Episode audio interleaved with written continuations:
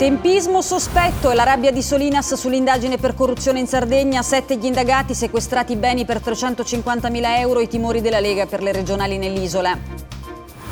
Cercasi partner industriale la partita del governo sul dossier ex Silva tra l'uscita di Mittale e la tutela dei lavoratori. Oggi vertice coi sindacati, intanto la stretta sulla giustizia scatena l'opposizione. Meloni in Emilia Romagna incassa oltre un miliardo di fondi europei per le alluvioni grazie alla revisione del PNRR. Von der Leyen, vogliamo aiutarvi e oggi la Premier vede Bill Gates. La risposta del Pakistan agli attacchi di Teheran, raid notturni in terra iraniana contro gruppi di ribelli, conferma Islamabad.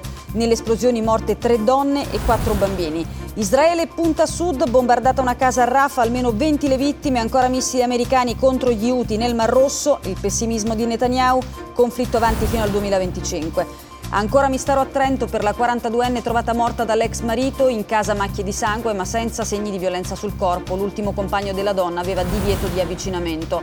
Non si tratta di cancro, Kensington Palace rassicura sulla salute della principessa Kate, ricoverata per due settimane dopo l'operazione all'addome. Intervento alla prostata per Re Carlo.